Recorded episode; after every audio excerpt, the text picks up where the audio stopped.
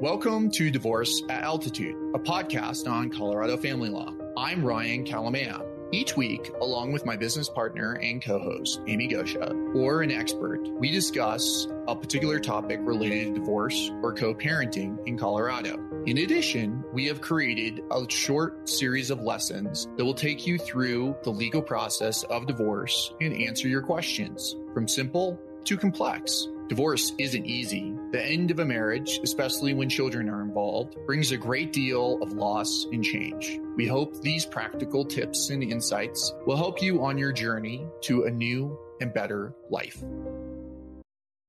This is a how to episode on the Colorado maintenance guideline or formula when it comes to the amount of maintenance. Now, this is in contrast to the duration or length uh, which I've recorded in a separate episode. It's called What is Permanent uh, Maintenance? Now, a couple caveats or things that we need to get out of the way before we get into the formula and how it works. The first thing is that we're really focused on income and specifically gross income when we're talking about uh, the uh, formula uh, and how it, it works. There are tax implications. We'll discuss that at the very end. Uh, but when we're talking about incomes, we're, we're discussing and focused on gross income.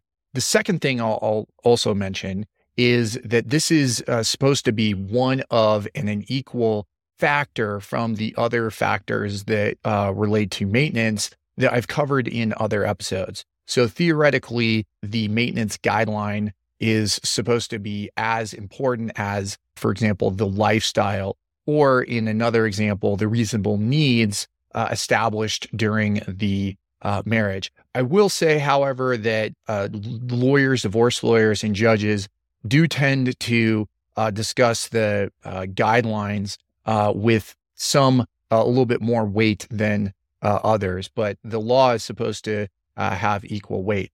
The final thing I'll mention is that it, the guideline is supposed to end at 240 $1,000 per year in combined monthly income. That takes us into the formula, and I'll put a little bit more context on that threshold of $240,000.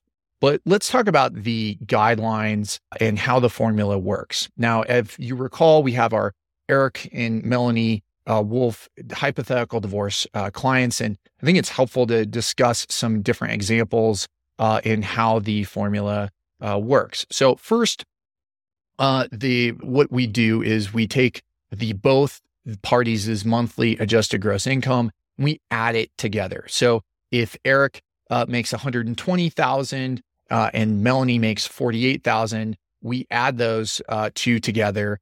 And then the next is that we come up with the monthly income. So I will tell you, you don't have to do the math in your head, but the 120 plus 148 results in $14,000 per month in combined gross monthly income. The next step is that we multiply that number by 40%, and that results in a number of $5,600 in Eric and Melanie's hypothetical divorce example. Then the third step is we subtract this lesser earning spouse's monthly adjusted gross income. So Melanie, in this circumstance, she made uh, $4,000 and we subtract the $5,600 by her $4,000 to get to 1600 Now, the factor, the formula uh, contemplates that if it's a zero or a, um, a negative number, that there's no maintenance payable. That's fairly obvious. And in our circumstance, there's $1,600.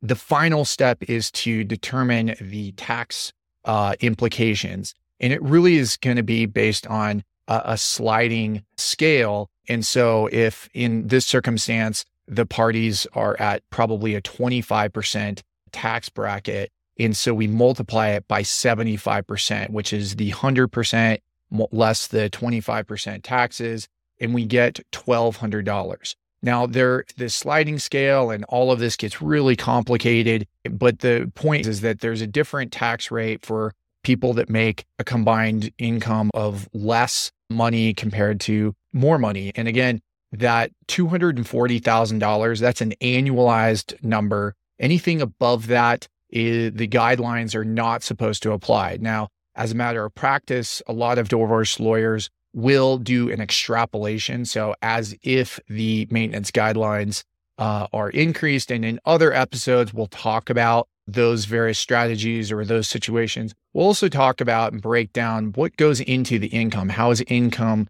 uh, determined? But for now, that's a working uh, definition, or um, hopefully, this is a helpful episode on what the uh, maintenance guidelines or formula are, and, and just an example of how they uh, work in practice. Until next time, thanks for joining us at Divorce at Altitude. Thanks for listening or watching this short lesson on the Divorce Altitude podcast. If you found this helpful, please leave a review or share with a friend. It does help for others that are going through or thinking about a divorce in Colorado. If you want to find out more information, please visit kalamaya.law or divorceataltitude.com. And that's K A L A M A Y A dot law. Remember, this is educational information. It's not intended to be legal advice. Please consult with an attorney about the particulars of your case. We're happy to answer questions. Feel free to give us a call at 970 315 2365.